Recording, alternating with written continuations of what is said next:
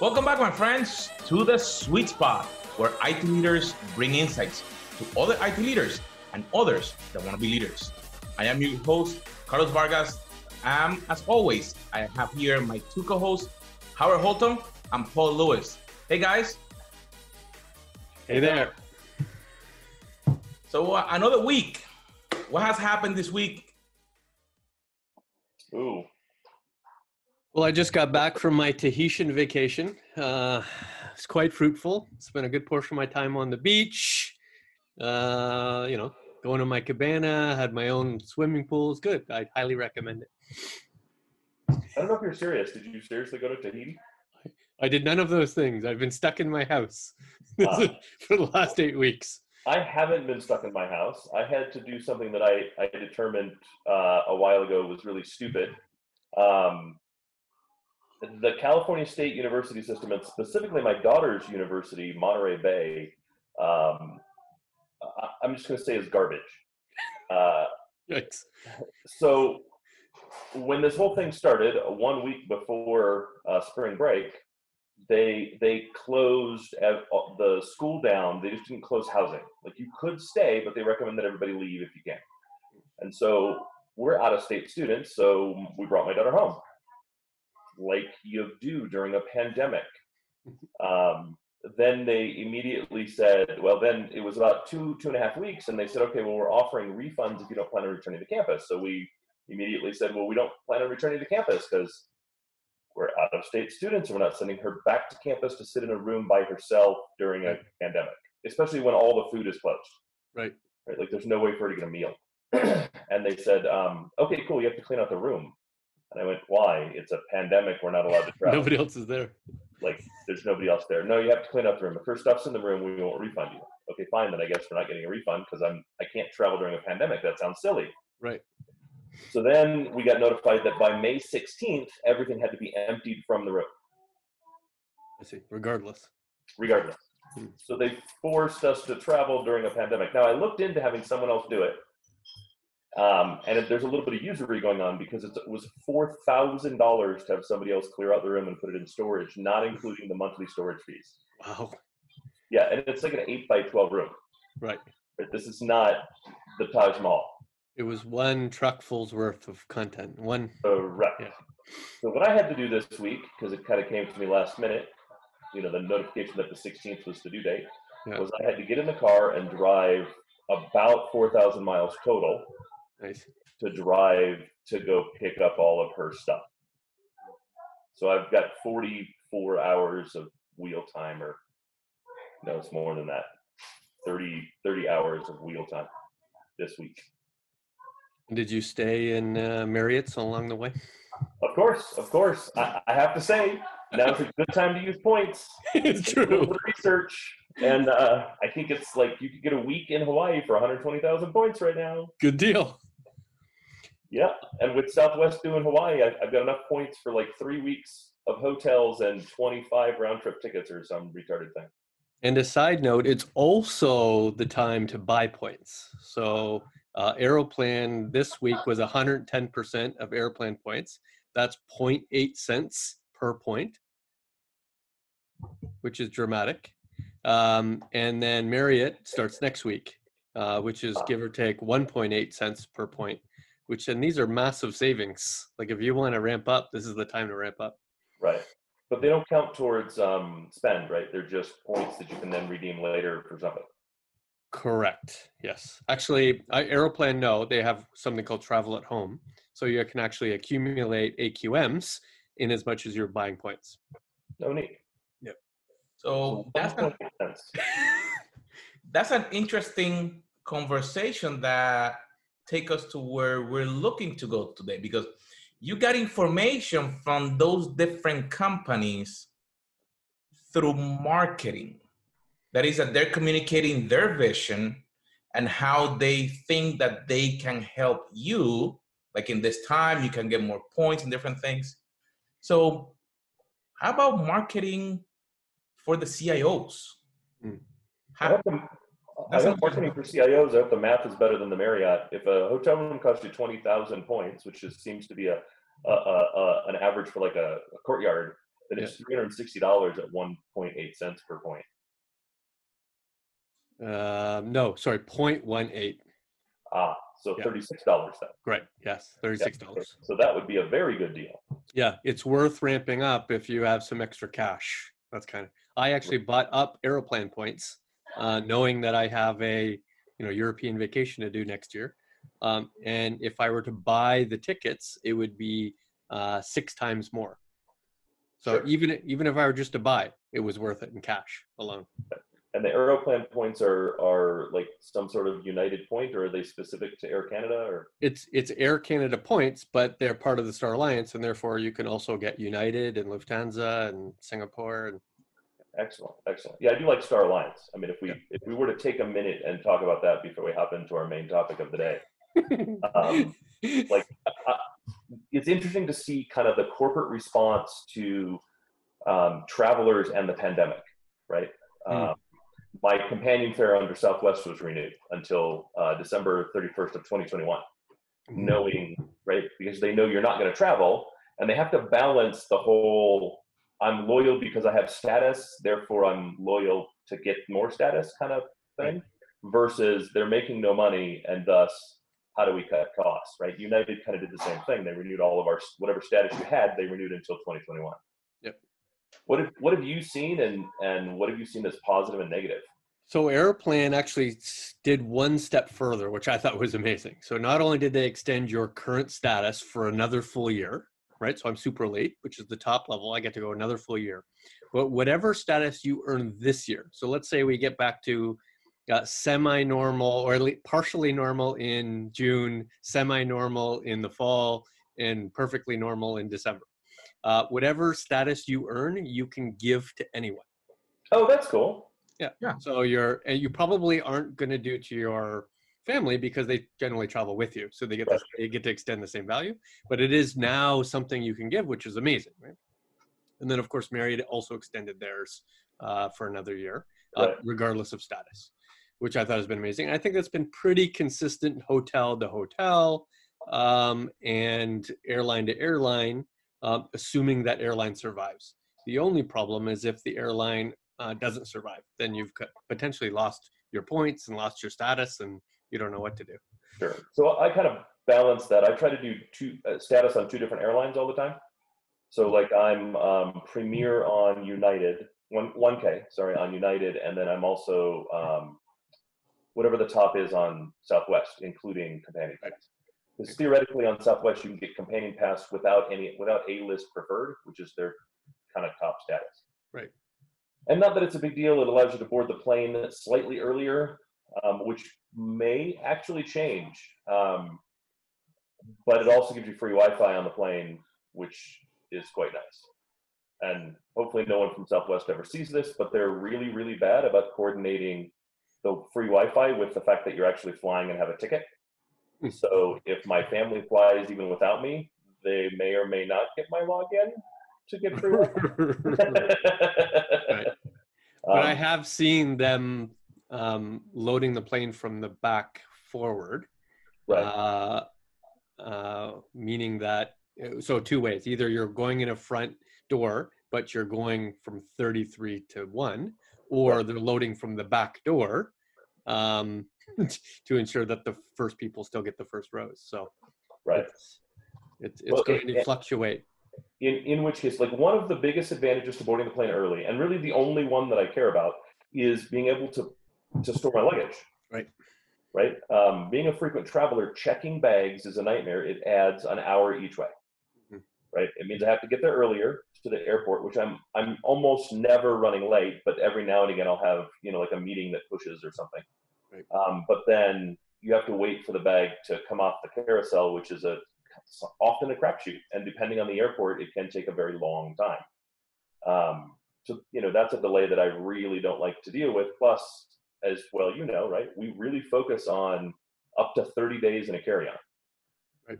Right. So we're not forced into check bags. Now, you fly in India, that may be different. Right. Right. They don't, you know, you, you do a commuter flight, for instance, they may check all the bags, but, um, but that's a, that's a, a bit of a problem. And I would say, even if you get upgraded to business or first, um, oftentimes I'll see people that aren't in those classes throw their bags up top when the space is there. Right. So, you know, as a frequent traveler, I think that's a, I think that's a difficulty that I'm not sure I'm, I'm happy about giving up. I think one thing they could do to help with that is not unlike they do with the small planes, where you can check your bag at the gate and then they bring it back to the gate. Right. They should be able to do that with big planes too, right? To say, if you choose to gate check, then they'll bring it back to the gate when you land. And that right. way space is irrelevant. Right, and I would be okay with that.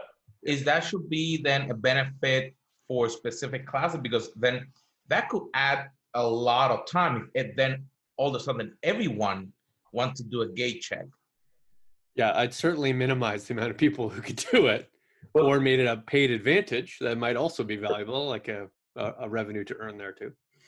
Or a, a status tag, right? Yeah. Sometimes, and sometimes they'll do that, like United, if you have status and they know you have status, they'll often put a priority tag on your gate check bag. Right. And they pull those off first, right. um, which kind of, you know, solves the problem. Um, and maybe give people an option, right? You can gate check your bag with a gate return, in which case you're stuck waiting for it for however long that takes, or you can gate check and we'll just throw it on the baggage on the baggage carousel for you to pick up. I'd kind of like a combo. I'd like to check in my bag, but have it come back to me at the gate when I land. And that way I don't have it with me right. in the airport. Right, right. I think that that would be a little bit more hard, a little bit more difficult logistically, but, it, but right. a colored tag would probably solve the problem with reasonable accuracy. Right. It wouldn't be perfect, but with reasonable accuracy. Well, uh, thinking thinking about that, like, I know that American has a priority tag that they put when you check in, doesn't matter where. And I know that some of the other airlines have the same thing. That might be a good idea, that you can check it when you get into the airport. You don't have to worry about it. But because you have that different color tag, when they get it out, oh, just go up instead of going into a conveyor belt. Sure.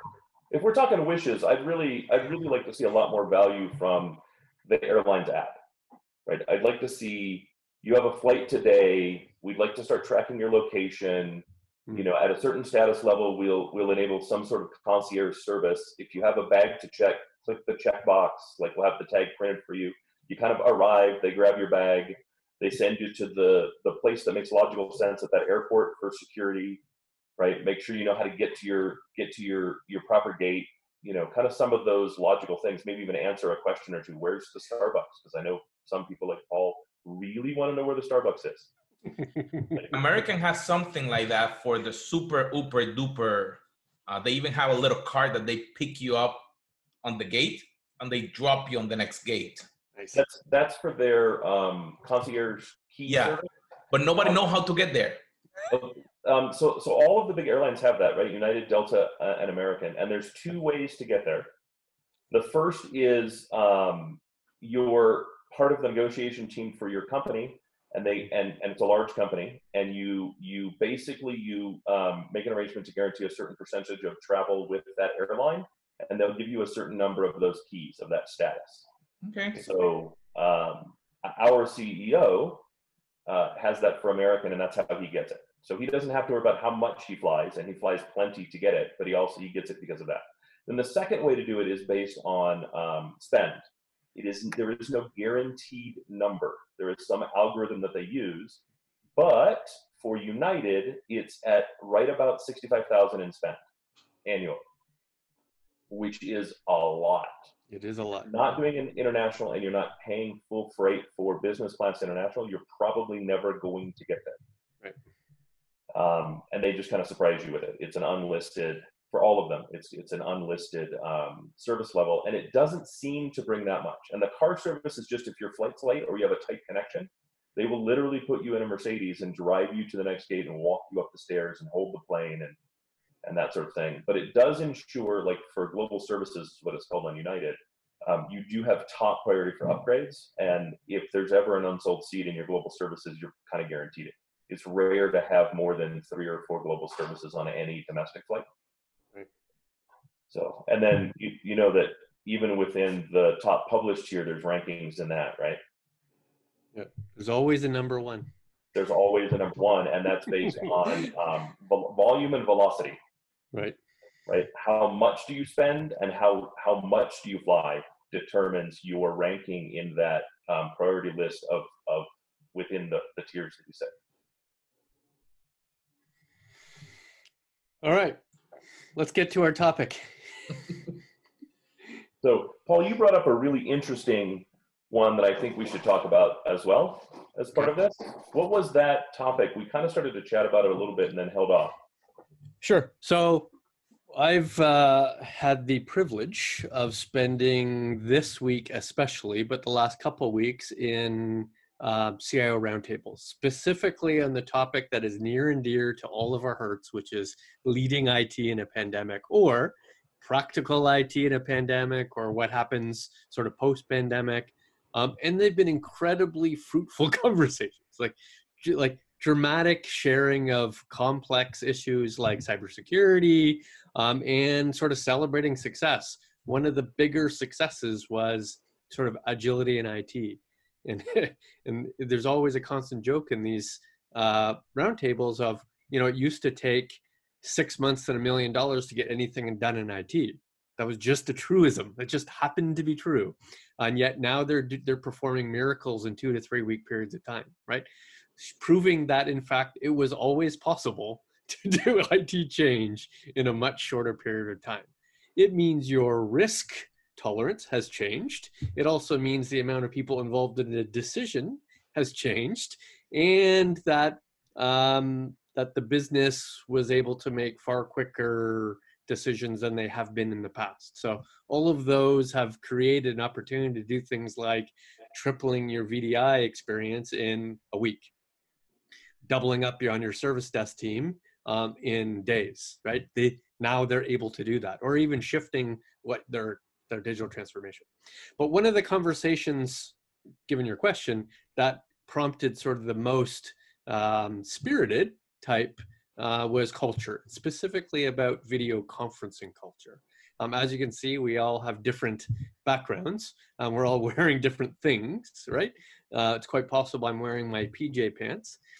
Um, but one of the one of the sort of the the cultural aspects is, should we have sort of rules of engagement?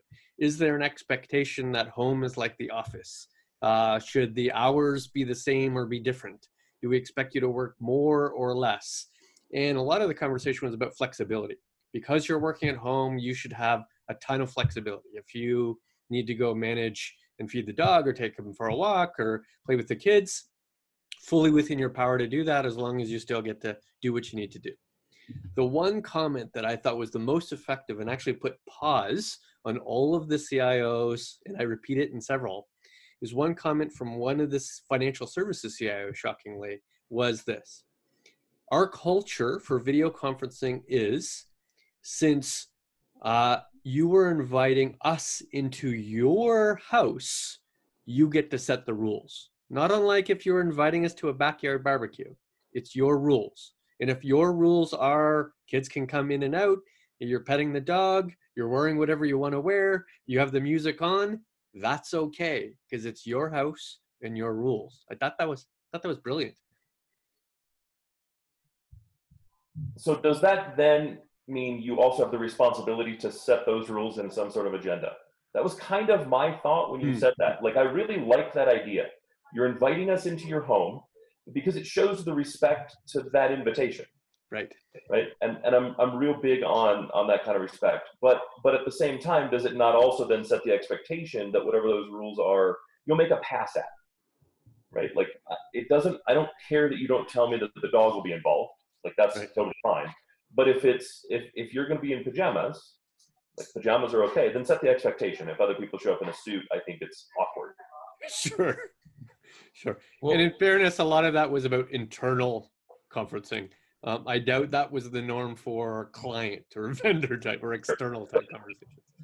But but I have found it to be a lot more casual, mm. um, and and I think it's I think it's like I think that whole topic, from even from the start that you started talking about within the pandemic conversation, the agility thing.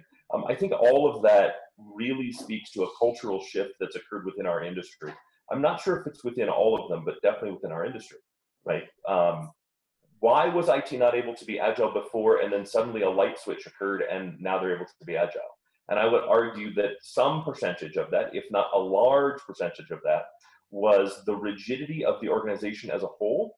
Mm-hmm. And with all of us working remote and all of us essentially unplugging from that cultural rigidity, it's freed us up, both in the kind of things that are easy to measure, like the num the quantity of the meetings has gone down, and now the meetings that you do have tend to be much more valuable or quicker. Right. Like we're all I feel we're all much more cognizant of the time we take. We'll put thirty minutes on the calendar. If it's done in seven, we're generally hanging up in seven. Right. Right. People people seem to be more timely, like they're within one or two minutes of a meeting start. Right. The kind of standard deviation versus the sometimes seven or ten, and we're less. We, we wait less. Right. If someone's that late, okay, they'll have to catch up later. And we're not filling the gaps. If it's a twenty-three minute meeting, the end it ends in twenty-three minutes. So we don't go to thirty with conversation for no reason. Right. So, so is that, like you mentioned, Howard, is that something that leaders outside I T may have been, I don't want to call it roadblocks, but because they were used to do things in one way and the I T organization wanted to pivot and now they were forced to pivot? No. I, I don't think I don't think it's as clear as being able to blame I T versus non I T, right? I think it's a culture issue, and culture issues. I mean, I hate to say it, but, but the lack of change within a culture, I don't think you should lay blame. Mm. I think we should all try to change a culture, but first off, we have to recognize what there is to change. And we've really had far bigger and more endemic issues, like the last the lack of women in I T. Yeah. Like that's a that's an issue we all should actively work to change. Right, but but we should also look when those changes occur, even if we they're they're not they're not purposeful changes. We should look at what caused that change to occur. Is that change a good thing, and should we embrace it? And to be honest, everything that has to do with the work day, with one exception, and I'll talk about it in a second, I think we should fully, unequivocally embrace across our organizations. I think the greatest gift we as leaders were given was this pandemic. Because it was a light switch that immediately highlighted how things could be different, right? To any of us that really wanted to be leaders, it really showed, it really showed um,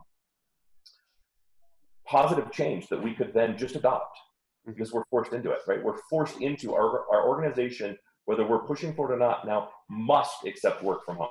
There is no other option.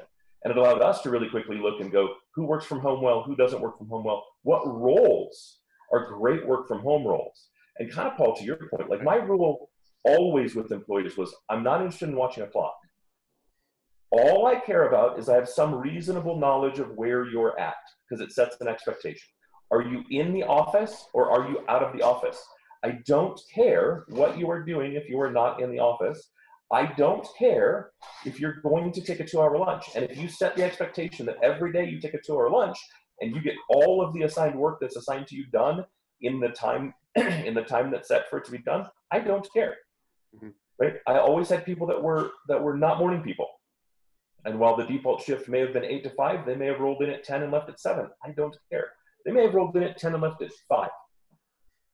But if they got their work done, they were team members, I didn't care. And when you work from home, my expectation is simple. I expect you to, to work while you need to work. But if you're working from home, you can go to the doctor, you can go to Home Depot, you can clean your house. I don't care what you do. Right? In fact, you've heard me use the phrase, if you hadn't have told me, I wouldn't have known. Uh, you used that phrase when I, when I had said I need to take a day off. Right. Exactly. And, and, and I personally feel the same way. Like I, I, I always said, um, I, I didn't use that phrase, but I always said, I hire adults. Right. Right. It's not, this isn't, this isn't grade school. I hire adults. I expect you to manage your calendar, to manage your schedule. I expect, so um, there's a class I teach called Being Your Own Best Advocate. And I'd really like to record it. I'd really like to put it on something like, um, like Udemy or something. Um, because one of the biggest questions I get, now, it's important to understand that I'm a self-taught I T person. I do not have a degree. Mm-hmm. And yet, you know, you, Paul, you're in the same situation with my next statement, but we're at the kind of top tier of earning within I T, right? Right, within technology. Um, that is a hard thing to do regardless of your background, regardless of your education. Would you agree with that? one hundred percent.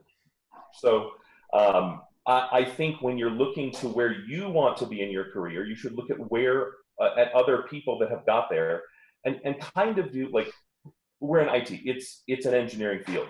Even if we don't have a traditional engineer degree, it's an engineering field. And so you should look at what are the statistics of those people, then find people that have done, have a background similar to yours, and go, how did you get there? What, what, you know, what enabled you to get there? Um, and so I often get asked when I talk, right? Um, how do you get to where you're at? How do I do what you did? Um, and one of the very common ones is, I've worked at the same place for seven years. The last time I got a raise was five years ago, or four years ago, or the day I started. I haven't got a raise since, since the day I started. There's a statistic in I T that if you stay more than two years at any one job, you will cost your, if, like, if you habitually do that, you will cost yourself up to fifty percent of your lifetime earnings. Right. Um, it's more if you stay much longer than two years, right? Um, and, and the logic for that is simple. It's not because your current employer is out to screw you. It's, it's absolutely not. The reason that occurs is because um, I T traditionally attracts those with, um, that are introverts, that have um, poor conflict management skills. And to be clear, that's not your ability to fight. That's the ability, uh, anytime you're communicating with someone in a way that asks a question, it's technically conflict. And the less likely they are to want to answer that, the more conflict that is. Right. And so asking for a raise, asking for a promotion, asking for a benefit of some sort is considered conflict. Um, and so what happens is the only time I T people tend to negotiate for any kind of pay at all tends to be in the interview process, right? The only time those new skills get acknowledged, that new experience gets knowledge, acknowledged is in the interview process. And even if they're not negotiating, you tend to go from job to job to job with raises in between. And paced out properly, every two years, you can make fifty percent more in your lifetime earnings simply by changing jobs. I argue that that's ridiculous. And the reason I argue that is we're leaders, right? It is expensive for me to hire. Would you agree with that? one hundred percent. Um, Significantly more expensive to replace than to promote. Right. And, and uh, the way I looked at it is, it's effectively the cost of, of placement is effectively fifty percent to one hundred percent of the pay of the position for the year. Right. That's what it's going to cost me. Yep. And it tends to be closer to the one hundred percent. Now, when we get into the V P level and above, it's the cost is two years. Mm-hmm. Right? So it's going to, if you make sixty thousand dollars a year, it's going to cost me between thirty thousand dollars and sixty thousand dollars to replace you. That's right. My cost. So giving you a raise is actually in my best interest. But it's not front of mind for me, nor will it ever be front of mind for me. Nor can I holistically give a raise to a thousand people on an annual basis. That's just not a sustainable uh, activity from a. And, from and a, if I do, it's, yeah. it's still the same bucket of money. Yeah. Is right? it um, cultural? Because you, you just mentioned something that I have discussed with people in Latin America, that they traditionally have not felt comfortable allowing people to work remote. Then the people that have to work remote, they don't promote them or give them raises versus the people that are in the office. So have you? There are absolutely cultural differences, but there's a bigger one, and that is it's how human beings communicate. We've talked a little bit about active versus passive communication, right? Um, but if you think back to everyone that's important to you in your life, just kind of think back to it. And, and we are of an age where this question is still valid. It's going to change as future generations move into positions that we help. But think back to everyone that's important to you in your life. How many of them have you never seen in person? Right. Right. The value of the person tends to increase with the amount of time you spend with that person. Or I should say your opinion about that person tends to change. Sure. It tends to solidify. And if you're thinking about who to give a raise to, are you going to think about the guy that you talk to once every three weeks, once a month, once every six months, or the person that, that is in the office that you run into next to the water cooler every day? There's a theory called Napoleon's Corporal. Um, it's something they used to teach in H R, but, but hasn't really been taught. Um, Napoleon's Corporal is the story of Napoleon was coming out to one of the fronts in the war, the Russian front. First time that this, that, that this general would ever meet Napoleon in person. And Napoleon was his hero, and he really wanted to make a good impression. And Napoleon was going to award the Napoleonic Award one time during the war, trying to encourage the troops, right? He wanted to award it to the enlisted soldier who was the best in the army. So this guy poured over these notes, made a list, poured over all of the records for all of the soldiers, had it down, finally, finally picked the best soldier, the most rewarding soldier, the most disturbing, the deserving soldier. I'm, I'm speaking quickly because I don't want to spend much time on this. He gets up to deliver that name to Napoleon. Napoleon has no idea who this is. And he says, you know, General, who is the soldier that I'm going to give the award to? And he blanks. It's the first words out of the, out of the mouth of his hero. He blanks. And what name does he come up with? He comes up with the worst soldier, because that person's name was across his desk for disciplinary action all the time. Right. Right. It, it's kind of the same theory. There's no such thing as bad press. Well, this is the ultimate epitome of that. And he gives Napoleon the name. And the only man to receive the Napoleonic Award, uh, the Napoleonic Award was the worst soldier in the Napoleonic Army. And what it means is, if you want the job, get in front of the person. Right? If you apply for a job and don't ever go back and say, hey, what's up with my application? It goes to the bottom of the pile because fifty other people have come, have come back. fifty other people have created a touch point, right? Right. And so my, my, my point when I talk to people is, okay, cool, you haven't received a raise. When was the last time you asked for one? And they're like, well, never. Okay, so your expectation then is that your company is going to come up, come up to you and say, hey, we'd like to give you more money.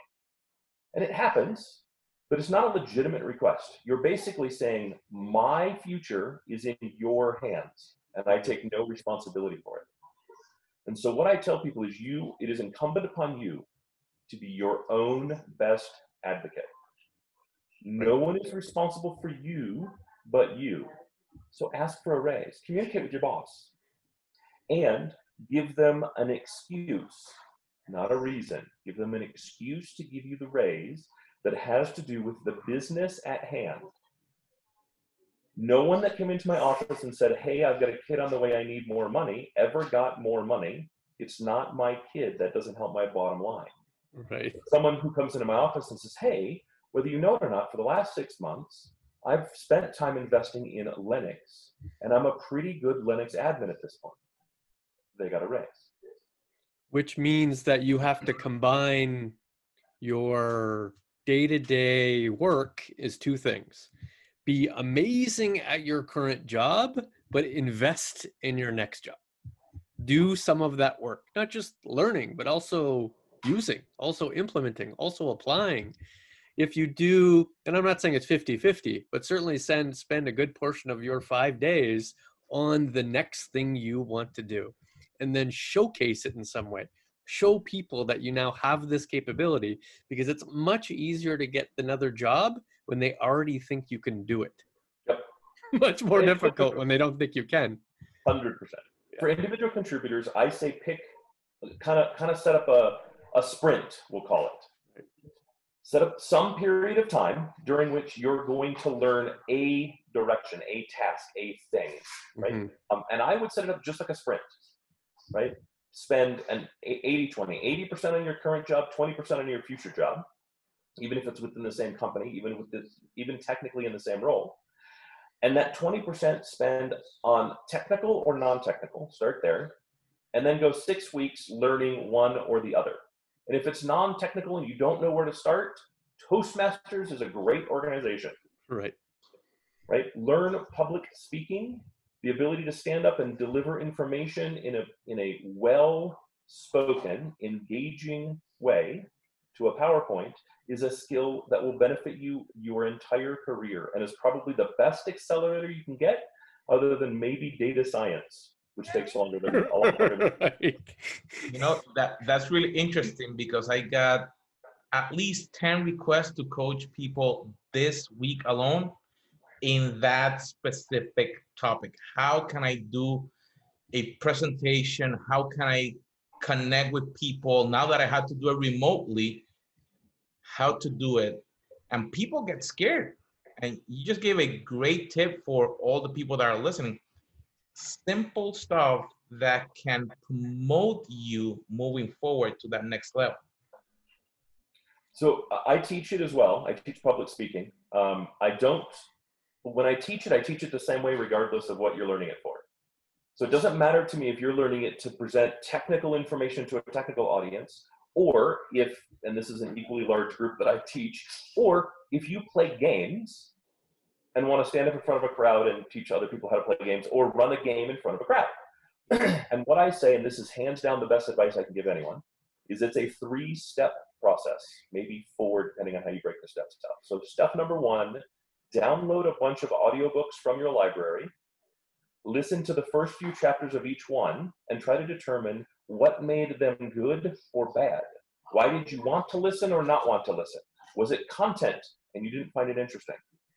Was the speaker boring? Did they use voices? Right? Did they play voices in the characters? Did they have sound effects? What made you want to listen and what made you not want to listen? Second, and, and poetry is really critical for this. Listen to poetry. Second, learn how to, how to read Shakespeare out loud. Shakespeare wrote in what's called iambic pentameter, and it is effectively poetry. It has a poetic tone to it. Shakespeare invented four thousand words, added four thousand words to the English language, and the reason you're not supposed to end a sentence with a proposition, with a preposition, is because Shakespeare said not to. That's not a joke. It's not an official English word, an English rule. Shakespeare said not to, and the reason is it breaks iambic pentameter. But the beauty of Shakespeare, and the reason we keep coming back to Shakespeare, is because it's absolutely beautiful to listen to. Even if you don't understand it. Even if you don't understand it. Tone and pacing and intonation are the three keys to being a good, engaging speaker. It's infinitely more important than the content. And sometime, if somebody wants, I can prove it by reading stereo instructions with good tone, pacing, and intonation. You'll listen to the whole thing. But Shakespeare's iambic pentameter is written with those things built in. And if you learn how to read them, you don't have to read it three or four times. You can literally sit with the book, read it one time, and iambic pentameter will draw you through the tone, pacing, and intonation, and it will sound engaging. And the third and final thing, and this is all you need to do to get started, is find a piece of poetry that you like and learn to read it out loud in a way that sounds good. Record it and play it back, and continue to do that. Personally, I use The Raven by Edgar Allan Poe for several reasons. One, it's long. Two, it's wicked interesting. And three, it sounds absolutely fantastic. As I pondered weak and weary over many a forgotten lore. So I've done none of those things.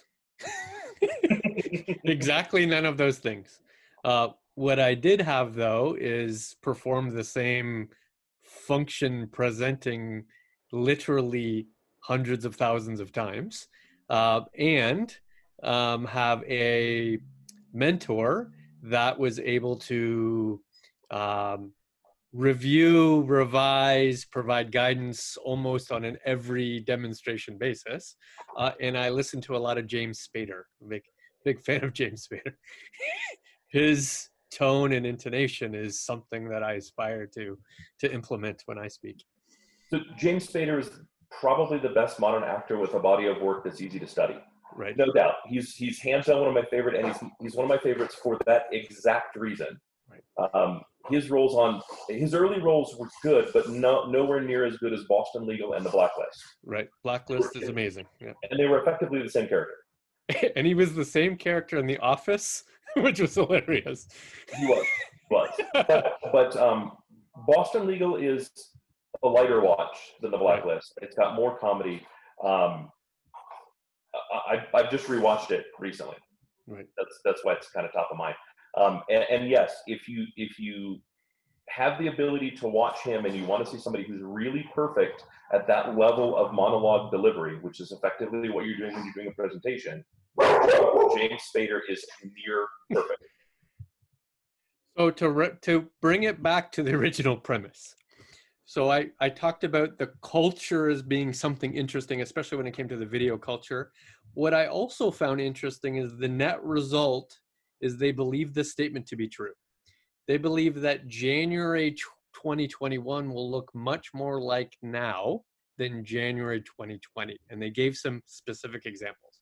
So specific example number one, uh, that the amount of agility that they're able to implement now will be an expectation. There will no longer be six-month million-dollar price tags. And, and I would say, maybe we'll take a second and kind of break each one of those down rather than okay. run through like a list. Yeah, so, let me let me run through the speech and then we'll break them down. So okay. the first one is agility. They believe weeks is now reasonable in I T. Whether they can say, sustain that or not, I don't know, but that's what they believe to be true. The next one, that work at home will likely be the starting practice, not the ending practice, and that they absolutely believe, and Howard, you've said this many times, the reduction in office space, the freeing of that money will likely be funneled to digital transformation and I T. Awesome. They believe that to be true. And the third point, which I thought was the most amazing point, and it actually is a pretty distinctive difference between Canadians and Americans. It is a truism that Canadians, as an example, do not move for the job. We grow up, we live in Toronto or Vancouver or Calgary or Montreal. We will not look for another job in another city. And even if offered one, we wouldn't move to that city to do that. Whereas Americans, by habit or by culture, absolutely have done that many times. In fact, may, may have in a single career done that many times. But the feedback I got was that they believed that this working at home was so good that they no longer require to find a data scientist in Boston to go to a Boston office because they run out of resources very, very quickly. They now believe they can look for data scientists anywhere, not just the Americas, but anywhere in the world because they're effective working in this format. Now they've opened up this wide world and now they don't expect them to move at all. Now, that might not be sustainable, or that might just be a wish, but it was very clear that it was a pretty dramatic change for the C I Os in the room. Uh, yeah, and, and I would agree with all of that. Let's, let's talk about agility, right? Um, so as a general note, I would say um, that's only going to be successful if you look at why that change enabled that success today, mm-hmm. right? Because that is, that is continuing to implement the things that we were forced to, to turn on with the light switch. Right? Right. So if you, if you don't pause and go, why couldn't we do this before? And what did this change enable that made that happen? Then it's not going to be sustaining post-COVID. So I would say that's job number one. So let's talk about agility, right? I think that did several things for us that are huge. One, it removed all the fluff from our schedule. And now I truly am the master of my own schedule. Right. I figure out what tasks to do when, how to stack them properly to enable me to get the job done. And if I need to tap on the shoulder of someone who used to sit in the cube next to me or in the office next to me, I now will probably schedule that task because I can no longer tap on their shoulder. Right. That is tremendous for added agility. Plus, my interdepart- de- departmental communication is also no longer casual. And so I no longer have the same level of interruption, but it also means I no longer have the same level of interdepartmental um, uh, crap, um, micromanaging. That was mm-hmm. the term that popped into my head and then vanished. Um, and what used to happen was they wanted kind of these continual updates on what was going on. And you ended up in a lot more status meetings, sometimes more status meetings than you ended up actually doing the work. And it slowed everything down. And now it's much more like, I'm going to send an email with the status, and if, only if you have a problem with it can you reply. We're not even going to schedule a meeting. And so now I can really focus on getting those things done. Right? Our thought process has turned much more to agility because it's not directly in front of me, and therefore I don't have to spend as much time really thinking about it and making sure that every voice is heard and every voice is represented. Now we're really into the down and dirty of let's get things done. And I think that cultural shift is something that we should absolutely try to acquire and, and hold and keep. And if we add to that the things that we talked about, about agility, right? That agility involves breaking things down into the smallest number of steps possible and delivering to the next viable milestone as quickly as possible. And then using feedback from that milestone to adjust what the next milestone is. Right? The version, the M V P to the version one, to the version one point one to one point two, um, I think we'll be able to retain all of that value from I think we'll be able to retain all of that value from these agility changes in a really, really positive way. Um, How much do you think this is um, short-term rally around the flag, right? Where we're all going to roll up our sleeves and implement change for, for two reasons. A, because we feel it's important to keep the job, and B, because it's for it's important in order to enable the customers to so use the services and therefore earn revenue to keep the organization sustainable. So, so I think the, the rah-rah is over, hmm. right? I think the rah-rah definitely occurs, without a doubt, right? Um, and I think smart organizations, one, acknowledge that, yes, there was a rah-rah. It was an all, we're all in this together.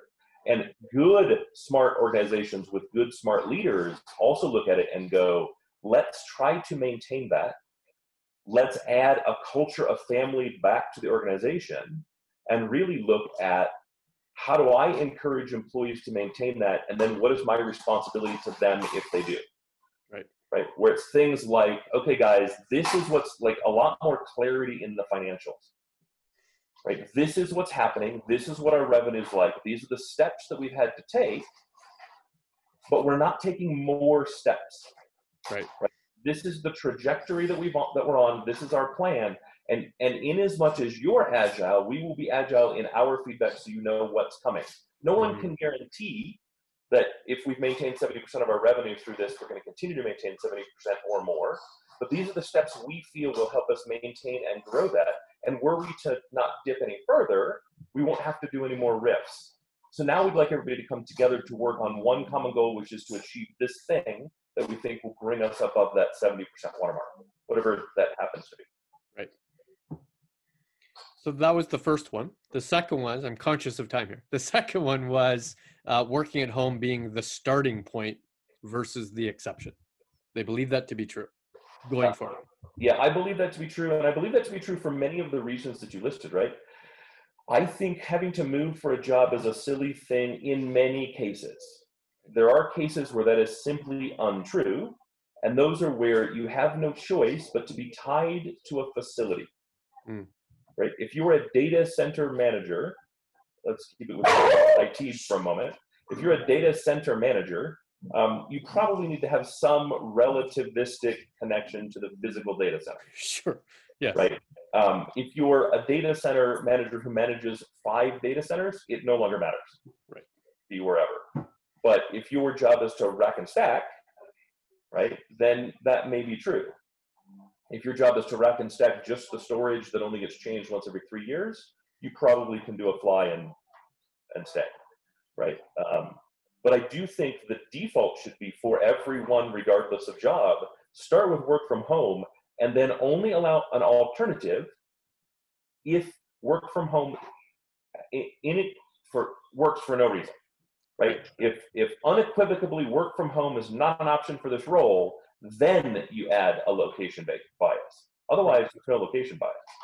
The only time a location bias I do think is valid is um, plus or minus like six to the time zone. Right. Right. Just because it, it does become really hard to communicate. You you end up with one point in a day, one one sliver of the day that you can communicate, and then it's kind of broken. Someone is communicating outside of their operating hours, and I find that to be a cultural problem of the, the, the largest magnitude. Um, but if you're on the East Coast and they're on the West Coast, that should matter not at all. And a side benefit, of course, is diversity, right? The bigger pool of candidates, the more likely I'll be able to find a, a diverse set of candidates. And let's be honest, cost. Yeah. Right? If my requirement is you, you have to have, like, part of the interview is, I want you to do a screen share and run a speed test, so I can see that you get decent internet, right? Right. Um, then, then I can also, you can also work from a lower cost of living area, which probably means I can also make you a lesser offer and yet have your, your quality of life be potentially higher than someone I would offer in the place that I was previously making the offer. Right. Right, which is a win for the employee and a win for the employer. Yep. Right. And I'm already looking at what other areas can I live that have that offer a lower, a better quality of life for the lifestyle that I want to live, right, while still providing my employer the same net benefit that they have today. Right. And I think everyone should start thinking that way and looking that way and talking that way. because the better quality of life my employees have, the better their overall morale and attitude will be, the more productive they will be, and the better my products will be, and the better my customers' experience will be. It's a win for absolutely everyone. Um, and let's be honest, right? It takes six and a half hours to get someone from New York to L A on an airplane. Yep. And thus, I can have anybody in a next day meeting with reasonable notice for what's ultimately pennies, right? right. Airfare is not that costly. And if I'm able to take a one hundred thousand dollar employee and save twenty percent because I'm offering them in a lower cost of, cost of living area, I have twenty thousand dollars a year to spend on travel without changing my budget one penny. Right. Am I really gonna spend twenty thousand dollars in travel to have that employee come up for a quarter of the meeting? Right. Especially not when we've shown Zoom works. All right, Carlos, that was fifty minutes of quality content. You're on mute, Carlos. There we that go. That was a very interesting conversation. Um, we were going one way and then we switched another. But it's very interesting because as leaders, sometimes we're looking to do one thing and we need to switch. And like you mentioned, to see what will be the benefit for the company or what will be the benefit for the employee. I start thinking, now companies may start to, even though they may be small, to think into a multinational type level, because you mentioned now they can hire people in different countries because they can work from home. Mm-hmm. That also you can take advantage of things that you previously couldn't take advantage of, right? There are several states that have state-run programs where um, they offset the labor cost by paying the labor cost directly for, for certain demographic groups or certain um, areas of the country, right? So um, as an example, there's a whole rural work program where if you relocate, rather than outsourcing to a foreign country, if you outsource or locate your customer service in a rural area, right, they'll, they'll give you tax credits or they may in fact pay. Um, military, the, the, the U S military federal program has Um, it's, it's, it's effectively spousal work programs where the military will give you office space, will give you, pay the employees themselves or some percentage thereof to have them run anything that they can do from an office, anything that they can be trained to do. You're responsible to train them, you're, and you are responsible to, um, to supply the equipment,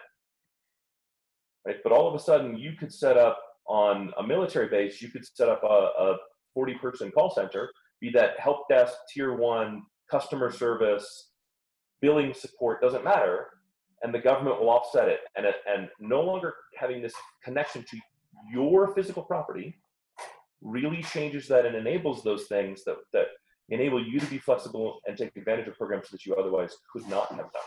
And I think it's an absolutely brilliant way to start really looking at how, how do you spend money, how do you invest your revenue to better service your, your needs and your end customers. I think that that is the key. You just shared uh, some great nuggets. That is the idea of how we as leaders look to offset some of the costs, but actually bring value both ways.